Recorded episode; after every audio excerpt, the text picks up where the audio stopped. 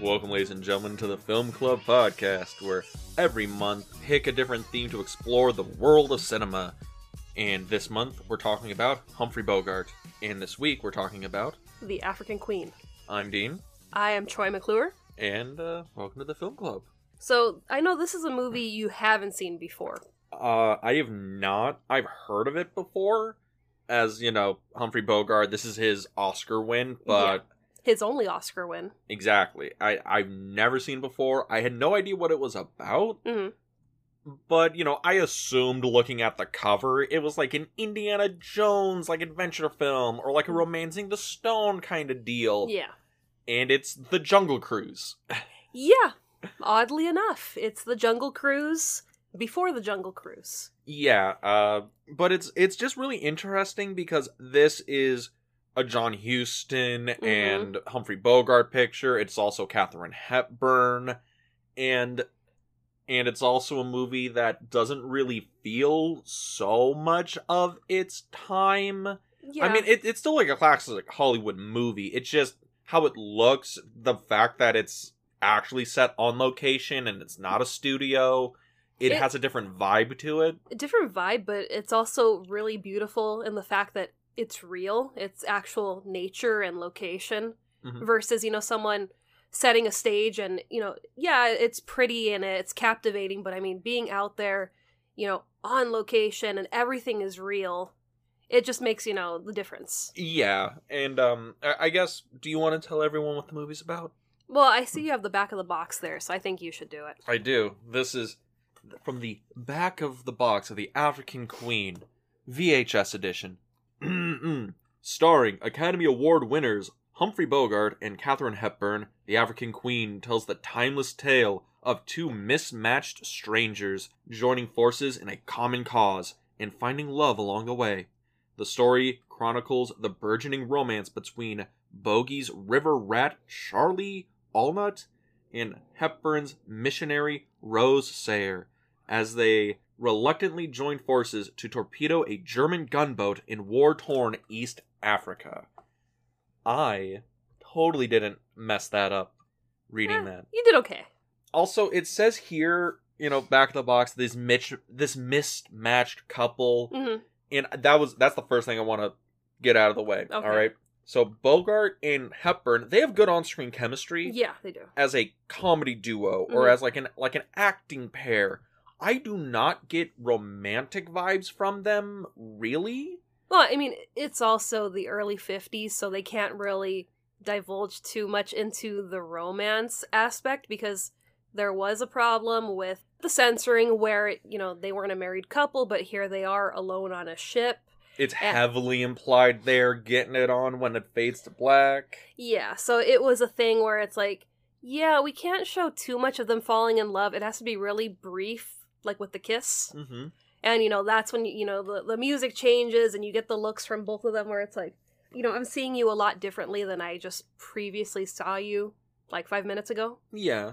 so i think censoring was kind of an issue to that where we couldn't really see them be more of a romantic pairing Well, not as affectionate. Yeah. Like I understand them not being able to show like I guess a sexual nature to their relationship. well that's also a reason obvious. that's also a reason why we have the marriage at the end of the movie because the censoring board was like you know what we can make all of this okay if they get married at the end of the movie that is like a total cop out at Yeah. the end by the way. I think the ending is don't get me wrong, fun as hell. It's Yeah. really wild, but it don't make a lot of sense. it doesn't but it's Like, funny it's yeah, it's definitely it's the um punchline to the bit that the whole Yeah. movie's been playing.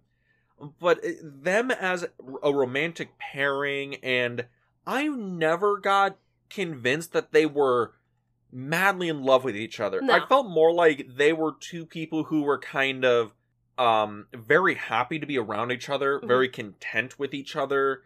It was more like, "Oh, I now found my best friend, not I found the love of my life." Yeah. kind of thing.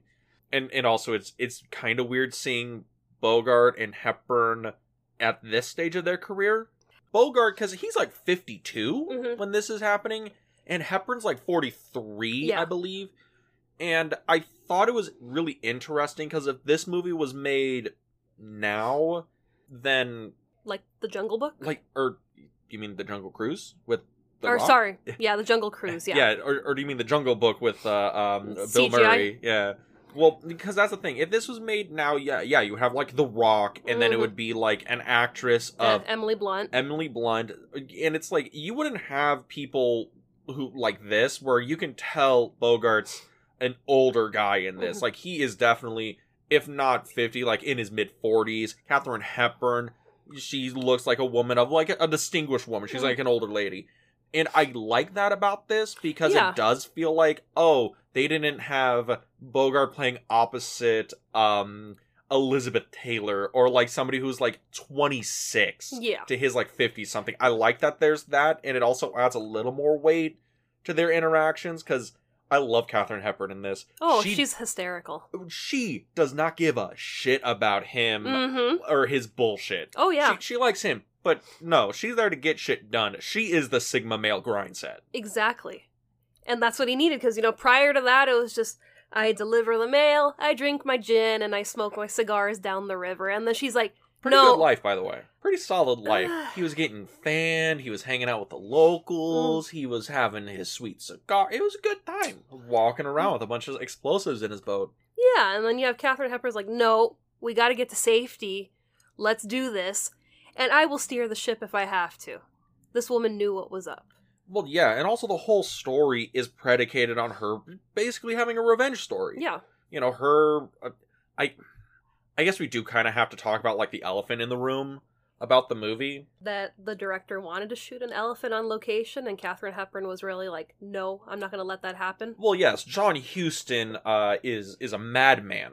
Great director, but a madman. Yeah, I was kind of surprised because I never looked into who directed the movie. And then seeing all the other movies he directed, I was just like Treasure of Sierra Madre, Maltese Falcon, Key Largo, Asphalt Jungle. I was just like, wow, he did a lot of Bogart movies, but also a lot of big movies. But um so but yeah, the African Queen John Huston um the elephant in the room is he wanted to film on location. Yeah.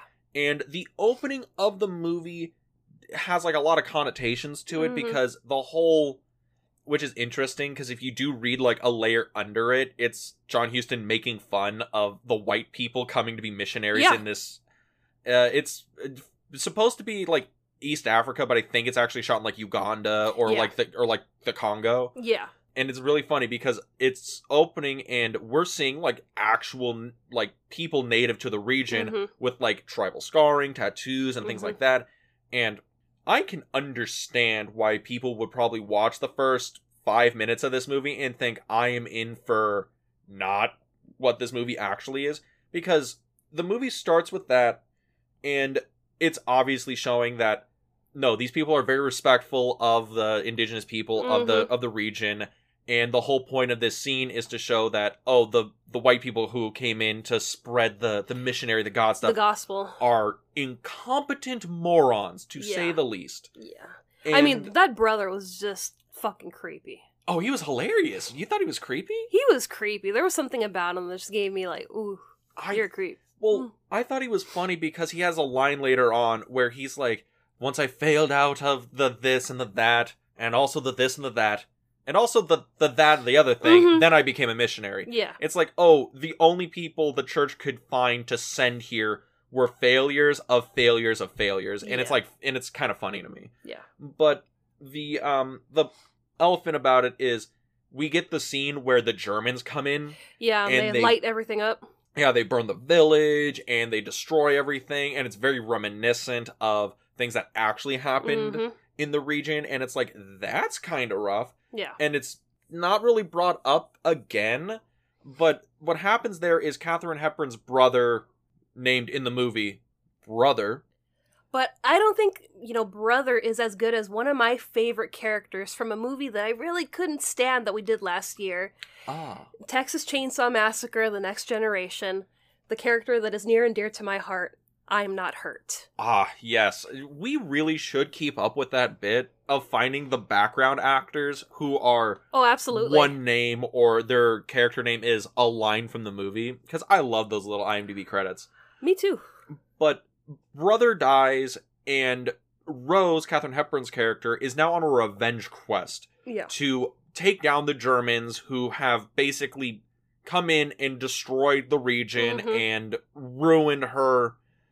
What she said is, you know, I have found God and it is in this country. Like her her version of Eden or heaven. Yeah, because I mean, even um, Bogey's character in the movie, he calls it a, a godforsaken place, and she's like, "It's not a godforsaken place.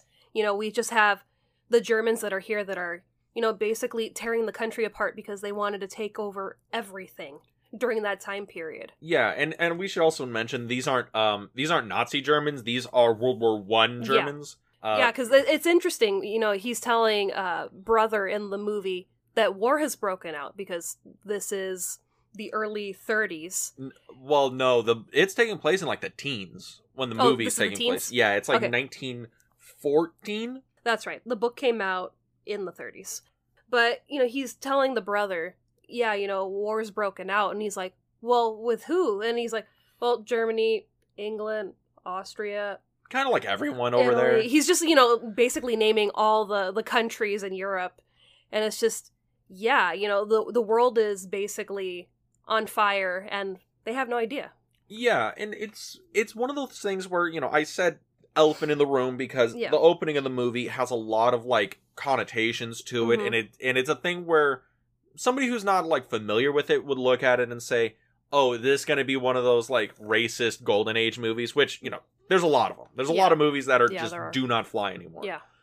But John Huston was a really like worldly kind of guy. Mhm. He liked traveling. He was like actually one of these guys who was like a an Indiana Jones type that just globetrotted. Uh, he loved to hunt, and Yeah. that part of his, you know, okay, we're gonna go here and we're gonna film on location, is so that I can actually do some, you know, hunting. and because John Huston was this like really worldly guy, he knew that the butt of the joke is not the indigenous people. This is their their world. The butt of the joke are the invading white people who Mhm. just don't understand the the climate, the the tr- Mhm. like the the anything. But they're gonna come in and tell you, no, this is how you should be living. When people have been living in their own places for, you know, thousands of years, surviving, getting things done, but we're gonna tell you how to do it a different way. Yeah, and I think that's um that's like a thing he's doing in the Mhm. beginning of the movie to Yeah. you know. So if you get past the first 20 minutes of the movie, it's not the same for the rest cuz the rest of the movie is also so weird because Yeah. it's just them on the boat. Yeah, I mean, it's been a while since I've watched the movie in its entirety, and that's pretty much all I had remembered from it is just the two of them, Mhm. which is pretty good, you know, for having this big feature film and it's just these two characters stuck on a boat with each other. So it's like I forgot, you know, all the lead up, I forgot the brother, and eh, it, it's interesting to see just how they kind of get together and how things change differently, how they kind of, you know, start to open up more to each other. Yeah, like because I mean they're, they're really selling that you know she is very straight laced and you know I'm about God and about doing things a certain way and he's just you know carefree living my life on my boat and it's you know her pouring his booze over the side. And he's kind of like well it's you know after I sober up it's kind of nice to have a lady on here that I could clean up for and you know be more polite and be more human for yeah, that didn't that didn't play for me. Again, because you want to be on the boat drinking smoking No, no, because here's the thing. In 99% of movies with this story, Mhm. they start out disliking each other and grow to respect each other and then Yeah. grow to love each other. Yeah. This starts out with them both, for the most part, enjoying each other's company and liking each other. And it's like there's no stake to their relationship yeah because, you know, it starts off with them being like, well, we have this goal to go down the river. And we both obviously know we're going to fall in love with each other by the end because Yeah. we uh, basically get along as friends already and it's a movie and it's a movie. So it's like there's not really a lot of conflicts between the two of them. Like Mhm. Katharine Hepburn is obviously like in charge from the get go. yeah She's the one driving the action. She's the one, you know, calling all the shots. Like Bogart's only here, um, Mr. Allnut yes is really only here to facilitate her revenge story, which works, but it also makes me feel like Humphrey Bogart is so I don't know, like underutilized as an actor in this movie.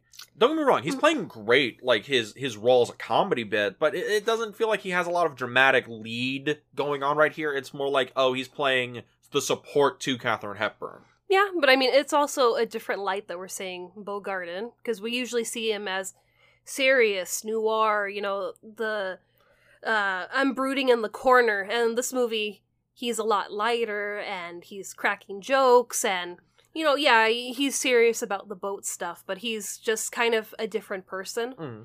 And I think that's why he received the Oscar for this because he was so different than his other characters that he's portrayed over the years. Oh, we're getting into this talk already. Okay, so for those who don't know, The African Queen, it is the film that Humphrey Bogart won his Oscar Mhm. for. Humphrey Bogart, who was in The Maltese Falcon, Treasure of Sierra Madre, Casablanca, Key Largo. Key Largo, long list of great movies where Mhm. he gave great performances. And you would be thinking, well, okay, you know, he won, he won his Oscar. Why is that important? What else came out this year? What was he competing against? Why don't you tell us? It's a streetcar named Desire. He was against Marlon fucking Brando in a streetcar named Desire for and this was hot Marlon Brando. this was this was prime Marlon Brando. Oof. This was Marlon Brando innovating acting at a level they had not seen before in America. This was first method acting. Every this is a great thing I found out. Apparently everyone thought Brando had it on lock. Mhm. And Bogart was like, eh, you know, like, eh, I gave a good performance, but that Brando kid, he, he kind of got me. You know, it, it Mhm. happens. I'll win that one next year, right? Yeah. But Bogart won, and it's a lot of people look at this as what the Academy did a lot in like the 50s and into the 60s, Mhm. where they were kind of saying, hey, thanks for being a box office star for your career, but you never got an Oscar, so here's your Oscar. Because they did this with like John Wayne for True Grit when he Mhm. should have won for like The Searchers or like Stagecoach. Stagecoach or something like that. So that's what a lot of people feel like. Like Bogart won this as, hey, you've been like the Hollywood leading man for like a generation. You are an icon of icons. And we don't really want to give Brando credit, so here you go. Do you do you Mm. think that tracks like this is not his best performance? I can't say it's not his best performance. It's a different performance. Mm-hmm. So I think maybe that's why the cat the Academy was kind of like leaning like you know, this isn't the usual uh, not Brando a Bogart that we get where See, Brando's acting was so good; he encapsulated you right there. well it's also two B's so yeah, Brando Bogart you know the the queen bees of Hollywood. yes so it's the thing where I think maybe the Academy was like this is so out of the norm for him and the movie's really good maybe we're gonna lean with that but I mean it's it's got to be a tough decision because Streetcar and this movie are such good movies in their own respect that it's kind of hard to just like, well, who They're- do I give it to? They're also completely different. Yeah. Like this one is like a love story of two people coming together, and Streetcar Named Desire is of a toxic Relationship. relationship. Mhm. Uh, and it's like really interesting to see these two come out at the exact same time Yeah. and see how one is signaling a new generation of Mm. Hollywood and cinema, and the other one is like the swan song Yeah. of the old Hollywood cinema. And it's just interesting because I think like Humphrey Bogart's actually a really good actor. Yeah. You know, like a lot of like older actors of this generation, you watch them now and you're like, they're not actually like good actors. They're charismatic, they're fun to watch, but they're not good actors. Bogart's an actually good actor. Yeah. It's just it's kind of weird to see him in this role and the only thing I feel is he got it as a like a lifetime achievement Oscar more than a you had the best performance of the year Oscar. I mean, he could have, but I have a feeling it was more this is just out of his character. he just played so against type they had to Mhm. give it to him. Yeah, that you know, it's like you're a phenomenal actor. You're doing something different than the noir that you kind of are gravitated and pulled towards. So it's just kind of like I think we give it to him. He he finally, you know, really knocked it out of the park that we can, you know, give him the Academy Award for. Mm. I mean, both great movies. Oh yeah, really great movies. I would love to talk about Streetcar Named Desire. Yeah, I'm, I'm sure we'll do that, or we'll do a Brando month, so we could really dive into Marlon Brando Yeah. because another versatile actor, just so much. I believe I have called him an acting god on multiple occasions. Yeah. Or used him as a comparison of I mean, this guy's good, but he ain't no fucking Brando. Like I think I've used that phrase a lot. I mean, our anniversary is on Brando's birthday, so Really weird. I Yeah, didn't plan that at all. no, it's just Brando's very tied into our lives. It's weird, but it's just something that we've accepted. But um, the African Queen. You know, another interesting point of this movie for Bogart and Katharine Hepburn was this was their first movie in color. which I guess that makes God that that really does kind of remind me that they started so fucking long Yeah. ago. Because like they, both of them started acting in like the 30s, Mhm. right? I think so. Because I know I know Katharine Hepburn was in Bringing Up Baby with Cary Grant. That was in the 30s, so she A had Philadelphia story. yeah, and like Bogart, he definitely worked in the 30s. So it's just kind of weird to think that this is their first Technicolor movie. Yeah, and on- also that must be horrible to film in technicolor on location in the congo because i like we don't get this now but technicolor film cameras of this era were giant behemoth machines to lug around Yeah, there's a thing where um, I know Katharine Hepburn wrote a book about the experience of making the African Queen. So I'm not sure if this is from the book or it's from other interviews where she was just talking about how much manpower it took to either drive the machinery out to location or all the other boats they had to put the cameras, the lenses, all the equipment on because they couldn't put it on the African Queen because it would have sunk the boat because it was actually a real boat. So it's just, you know, it's and not also they still sunk it twice during filming Oh yeah, they, they sunk it, but I mean, you know, having all these heavy cameras of that time, it's not like now where we can, you know, do you can film a movie on your phone on your phone, but you could have helicopters, drones, you could have um, cameras built into the boats or whatever you're filming on. But I mean, this movie was just a feat because it's just so many different things going on on location. And I think that's why this movie is so remembered by film historian people and people who look back on like classic Hollywood. Um, because this I don't think is the best Bogart. I don't think this is the best Hepburn, but it is so fascinating because it is one of the first Hollywood movies to be shot on location outside of America in this kind of scale. Because the movie looks expensive. Yeah, and I mean the movie, you know, being in Technicolor really helps because you want to see the country of Africa in color, and it's or just the continent. the, the the continent. Sorry, but you know, you're just seeing, you know, like when they fall in love and when the world looks just more beautiful. When Mhm. they make a point of that, and it's like, yeah, you want to see all those flowers and you want to see the water, and it's just, you know, I think it was a good call to really push for it. I know it was probably an expensive movie to make, but it looks like it was two, three times more expensive than what they paid. Yeah, I think for the time, because again, 1951, uh, I believe the. Uh, okay, the budget was like estimated like a million dollars. Mhm. But again, this is 1951, so that's probably like a $30 million movie, something Yeah. like that. And God, Jesus Christ, Avengers is like a $100 million movies. But it's really interesting because when I say the movie looks expensive, Mhm. it's because you can't buy that kind of production design. You have to go there Yeah, and they're not like always in like an act in the actual like river because No, there's the- a lot of like rear projection you see going on but there there's a lot going into it to make it seem seamless yeah. I mean, like they did, like the times that the boat sank and they're in the water. They did that on a studio in England. So it's like some of this was shot in England, but the majority of the movie was shot on location in Uganda. yeah it, it was like a 50-50 split depending on how you looked at it I think it was probably more time on location than it was in studio. it it was more time on location for the crew i don't Yeah. like hepburn and because everyone on the crew got like massively ill Yeah, uh, except humphrey bogart and john huston because they only drank liquor yeah. They, I think they drank what was it, gin the entire time, oh, and oh, it was Scotch whiskey. I, I looked this up, and I'm going to be testing out some of the mixed drinks they had on the African Queen. I mean, yeah, you know, that was kind of one of the reasons why I wanted to talk about this movie because it's not just, you know, the fact that this is a golden age of Hollywood movie and, you know, the production, but the production is such a big part of this because everybody apart from these two got sick.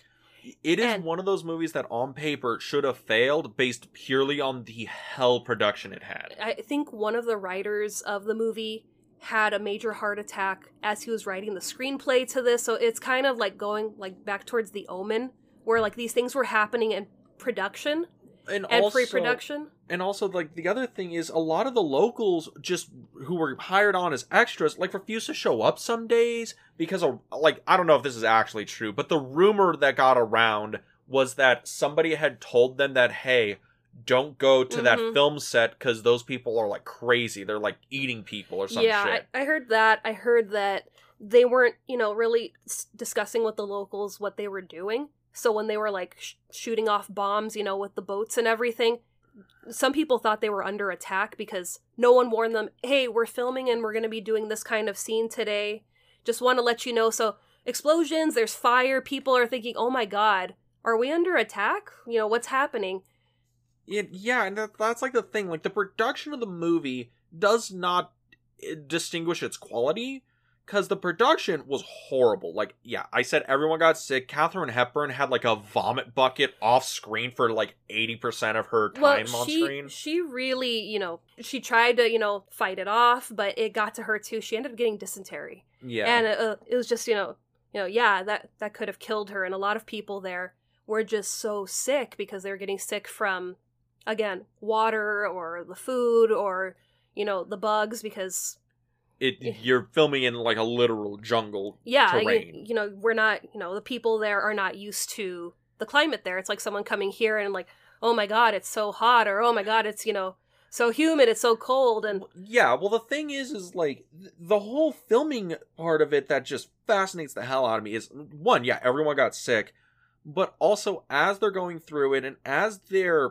as the things that are going wrong are happening, it's like I'm surprised no one died during this. that's that's what my thought was that you know they're gonna say oh someone you know again had a heart attack or you know the, the dysentery was just that strong that it took somebody out Or they actually tried to do the the rapid sequence for real one time and somebody died. I I know they didn't, thank God. yeah because they built like I think it was like an eight foot um model, and they Mm-hmm. Yeah. sent that down the rapids. yeah and i'm like that's much better than putting you know stunt people in there to try to do this and you know possibly having fatalities on your hand but what was interesting was uh, bogart's wife lauren bacall she actually came out with him you know during the the making of this movie and she was actually playing nurse to people that were sick on the crew. She was she had the foresight to bring antibiotics with her.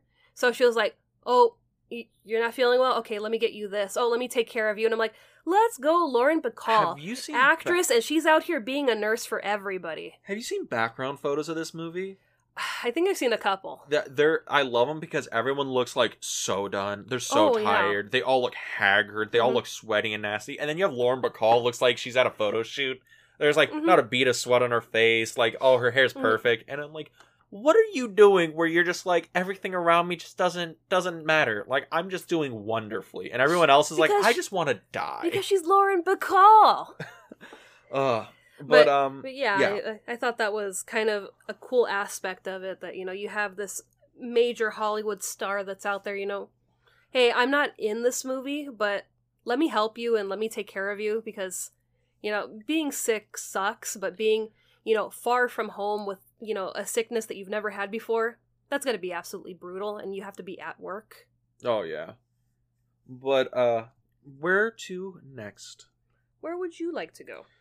Well, um, the thing is is about this movie is that it's it's paced really weird so it's hard for me to beat down everything that's going on. I Mhm. mean, we could talk about that Okay. cuz the movie is structured really weird cuz it's not um it's not like a traditional like rise and fall and action and beats like that cuz the movie is sold as a um adventure film, I believe, but it's not really action heavy. Mhm. There's not like a lot of action in this.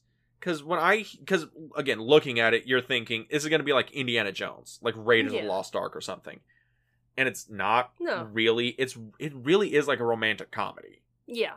And it's interesting to see these two characters be funny. I mean, Katharine Hepburn, she's funny in her movies. Mhm. So it's more seeing, you know, Bogart, who's kind of, you know, this quiet, cool character.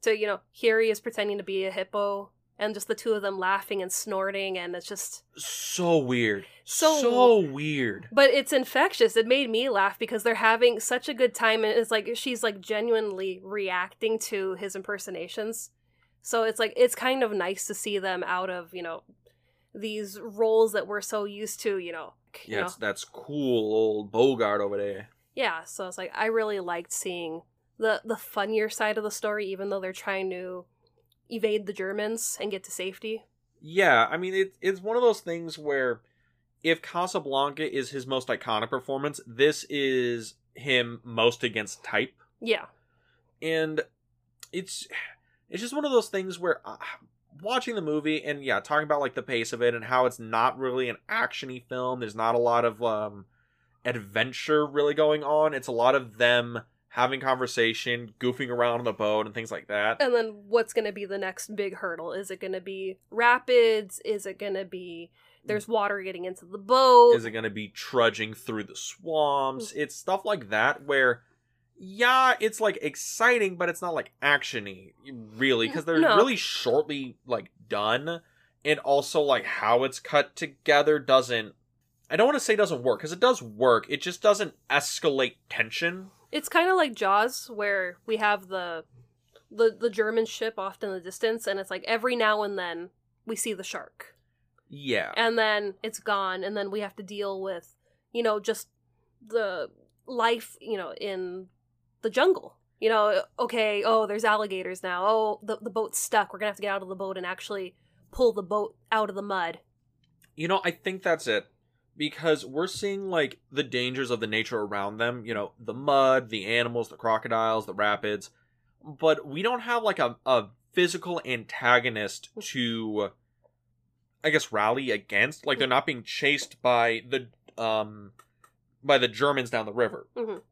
Or they're not running against time to try and catch the um, the German boat before it runs off forever and they're not able to blow it up or Yeah. seek a revenge. It's it's a thing because the ending of the movie, which is wild. The ending of the movie when we finally get to see a face to the um to like the German menace that's been built up in this movie is ineffectual. It's played for comedy and it's I don't know. I- And also when he like marries them on the on the boat and Mhm. it's like, "Oh, the Germans aren't so bad after all." Well, well, no, you know, I, I like the scene they they get um Allnut first. They Yeah. they capture him, and at this point, he think uh, thinks that Rosie's been washed away to sea, and he's just kind of like, yeah, you know, do with me what you'll do with me, and it, basically to the Germans, it's you know, you lie, you die, Mm. and it's you know, we're gonna hang you, and then that's when we find out she's been saved. And then it's like, well, if you're gonna die, I'm gonna die, because this has basically been the mantra of this movie. You know, if you do something, I'm doing something. So he asks, you know, hey, before you kill us, can you marry us? And him begrudgingly, he's like, yeah, yeah, you know, I announce you man and wife. Proceed You- with the you, execution. you may now hang them. And it's just, you know, it, it's those comedic bits. And then, you know, of course, the boat gets bombed, and they're just kind of like, the torpedo that they built out of you know magic and dreams. so romantic. But I just love that they're kind of like, you know, there's smoke and everyone. They're like, oh, well, we got out of another gem. Let's go. Let's hop in the water and swim away. oh, And yeah. it just kind of goes with their characters where they just, they kind of roll with it. and he's singing like a jackass. It reminded me of you. So mean, so rude, You sing all the time. so rude. But the ending of the movie, it is the punchline to the joke that the movie's been setting up, where mm-hmm. it's oh, it's these two. It's it's not a will they or won't they. It's a when will they. Yeah. And the end of the movie is like, oh, they finally got married, and I guess they're about to get hung.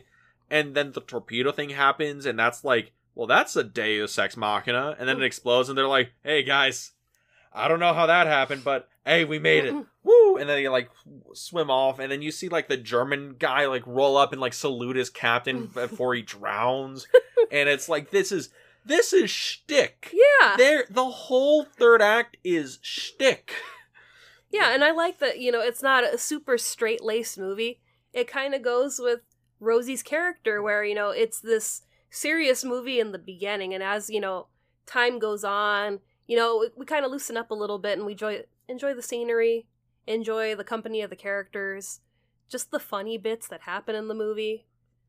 And and what you say there, you know, it's it's like we are doing the same thing like Rosie's doing. That's why I feel Katharine Hepburn's the lead of the movie. Yeah. And Bogart is like, yeah, he's the male lead of the movie. He's in all of it, but he's he's supporting Hepburn's arc and Mhm. her travels and her journey. And does he change because of her? Yeah, but it's mostly like, oh, he changed from being a stand-up guy who's a little bit of a drinker to a stand-up guy who now does not drink. Um, stand-up guy that you know has something to live for, and her, you know, she's lived for God and for helping people, but it's turned into, you know, I could still believe in God and be happy and enjoy life. Because I think if they had been stuck where they were, I think they would have been happy together. They would have made a life of it. They would have been okay. Mm. But it's just it's interesting to see, you know, she had a thing that she wanted to do, she got it accomplished, and she got a, a partner out of it. It was a pretty good movie. Yeah, and I, I wasn't sure how you were gonna, you know, come out of it. You're gonna be like, oh, I liked it, or uh, it was whatever. I mean, are are we at the time where we give our our final wrap up thoughts? Uh, I think so. I mean, I had, you know, facts on here. I mean, you kind of stole one from me earlier about, you know, the Jungle Cruise. Oh wait, was that real? No, Well- I, I was just memeing because it just reminded me of the Jungle Cruise. Is that shit real? Is this Well- actually based on the Jungle Cruise? Well, no, the Jungle Cruise is actually based on this movie. For real? Yeah, this was one of Walt Oh, Disney's shit. favorite movies. And he was actually envious. He said it, I guess, in an interview. He's like, man, I wish I was able to make this movie, but they beat me to it. So part of the ride at Disneyland is based off of the African Queen. That that actually makes sense. I was because the boats look exactly the same. Have you ever been to Disneyland? Yeah, I mean, the boats look like that, and, you know, it's. Wait. it. Is is the African Queen one of the boats? at The No, Cruise. no, I did check the, the name of the boats. Oh, okay. It's Okay. not. I, I tried to see if I could pull anything that you know tied it to maybe cast, crew.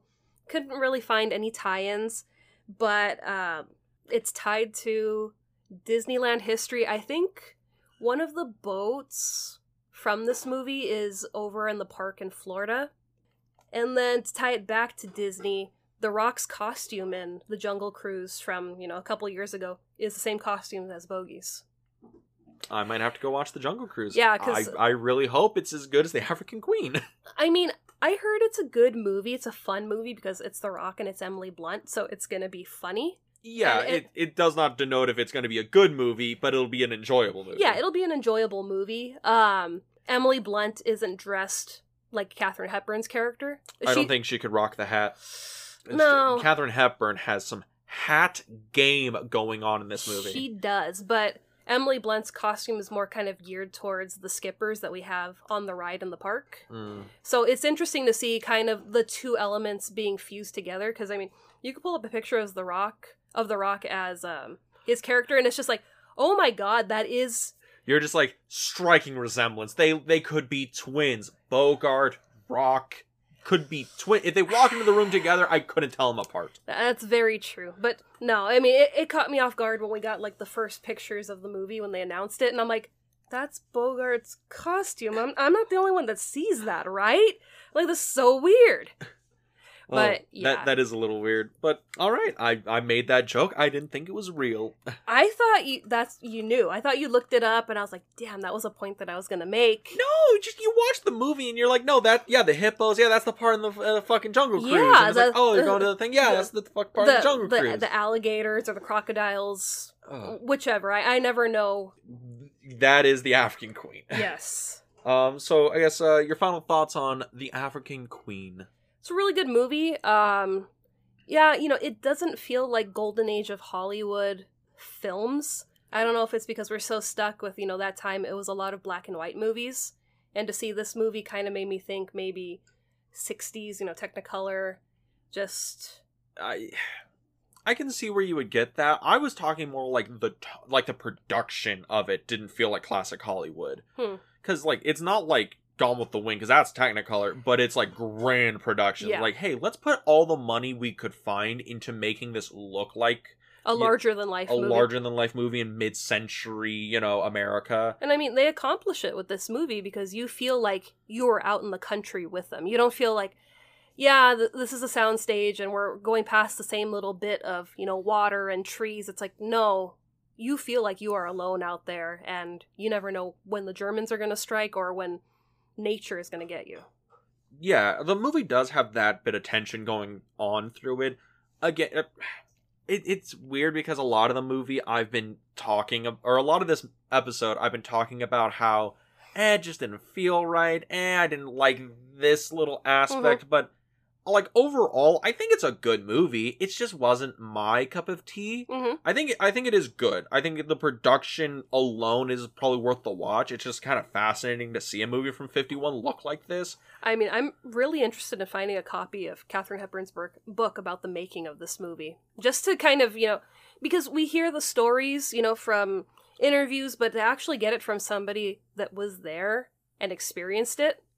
And even though That's she not John Huston, the legendary bullshit artist no, and I told everyone they ate they were eight people during the production. yeah, I mean, yeah. it, it was just so interesting because you know Bogart from the beginning didn't want to go because he was like, it's going to be humid. There's mosquitoes. I don't want to deal with this. I'd rather be somewhere where you know there's AC and I'm you know familiar with it. I'm not going to get eaten by a crocodile. That too. And Katharine Hepburn was like, you know, I'm excited to do this. And even with the dysentery, she was still one of the last people to leave. I think it was her and Huston were the last two of the crew to leave The, the Uh, Africa, to leave Africa. Uganda, the yeah. Congo. Yeah, I was gonna say Uganda, but I was like, yeah, but they were the last two to actually leave, and you know, it's like, yeah, you know, with a beautiful location like that and illness, she was still like, I loved it here. I don't want to leave, but I have to. but yeah, but that's again my final like wrap up thoughts on the African Queen is it's a good movie. Uh, I enjoyed watching it, but it just wasn't my it it wasn't my speed, wasn't my cup of tea. I would have preferred if they had like the stakes were a little bit higher. Yeah, Uh, if how they played off each other was a little different. I understand that John Huston directed Katharine Hepburn to act a little bit more friendly to Bogart. Hmm and it might just be a thing because again i only watched the movie the first time yesterday. Yeah, it might be a thing where it probably would grow on me if i watched it a few more times but first run out of the gate it's pretty good. I would recommend it. I mean, that's how you usually are about movies. You have to watch them a couple of times because the first time you don't know if you like it, which is oh, kind oh of that's that's a lie. I Oh, watched once upon a time in america and i loved that movie. There's a lot of like the lighthouse there's a lot of movies i watch for the first time and i'm like oh no this movie's great. It's movies where it's where it's not like a a, a blowout of a, a like blow my socks off experience and then i have to like think about it and it's like is this a good movie i mean it was i liked some of it i didn't like all of it this was i liked some of it i didn't like all of it you Mhm. know and it's like eh, yeah okay I, I would recommend it still i think this is a good entryway into older hollywood films older hollywood adventure films this is a pretty this is probably a pretty good introduction to Katharine Hepburn. yeah, because I mentioned bringing up baby a, a probably like a half hour ago yeah. when we were talking about Hepburn. I would not recommend that movie as somebody's introduction to Hepburn. Hmm. Introduction to Cary Grant maybe, not Yeah. Hepburn. Hep this is way more Hepburn speed in this. Mm, Philadelphia Story is another good introduction to Katharine Hepburn. But that was The African Queen, It was. which is not Katharine Hepburn. It is The Boat. Yes. But what are we going to be watching next week? Next week, we're going to be watching a movie that is apparently near and dear to Dean's heart, even though he said that he hasn't seen it in like 10 years. The Treasure of Sierra Madre. Oh yeah. Oh, I'm just going to spend the whole time talking about how it ties into Fallout New Vegas. Oh, I- Of course you are. Oh yeah. Um also how Treasure of the Sierra Madre when um, Paul Thomas Anderson was writing There Will Be Blood, hmm he watched the Treasure of the Sierra Madre every day as he was writing it. That is so if you ever watch those movies, they tie into each other like really tightly. Uh yeah, I like Treasure of the Sierra Madre and I have not seen it in many years. And this is a movie I've seen pieces of, so it's going to be brand new to me to see it in its entirety. oh really? Yes. Oh, I I can't wait. It Mm. it is definitely the classic Hollywood uh, you know, greed story. Which you love. I do. I really do. But where could they go to watch it or listen to it? Well, if you want to listen to us on a different platform than you currently are, you can find us on Apple Podcasts, Spotify, iHeartRadio, and YouTube. You can go to our YouTube channel, The Film Vault. That is The Film Vault on YouTube. Leave a comment, subscribe, like a podcast video that are just slideshows, but maybe not for long. That's right. We have some stuff coming up in the future. But until then, please enjoy our slideshows. And if you wanted to see when we're going to do something new, where can they go? You can find us on Instagram at the Film Club Podcast, where we post trivia, daily stories, upcoming episodes, and just random adventures we go on. And with that, We'll see you next week at the Film Club. have a good week, everybody.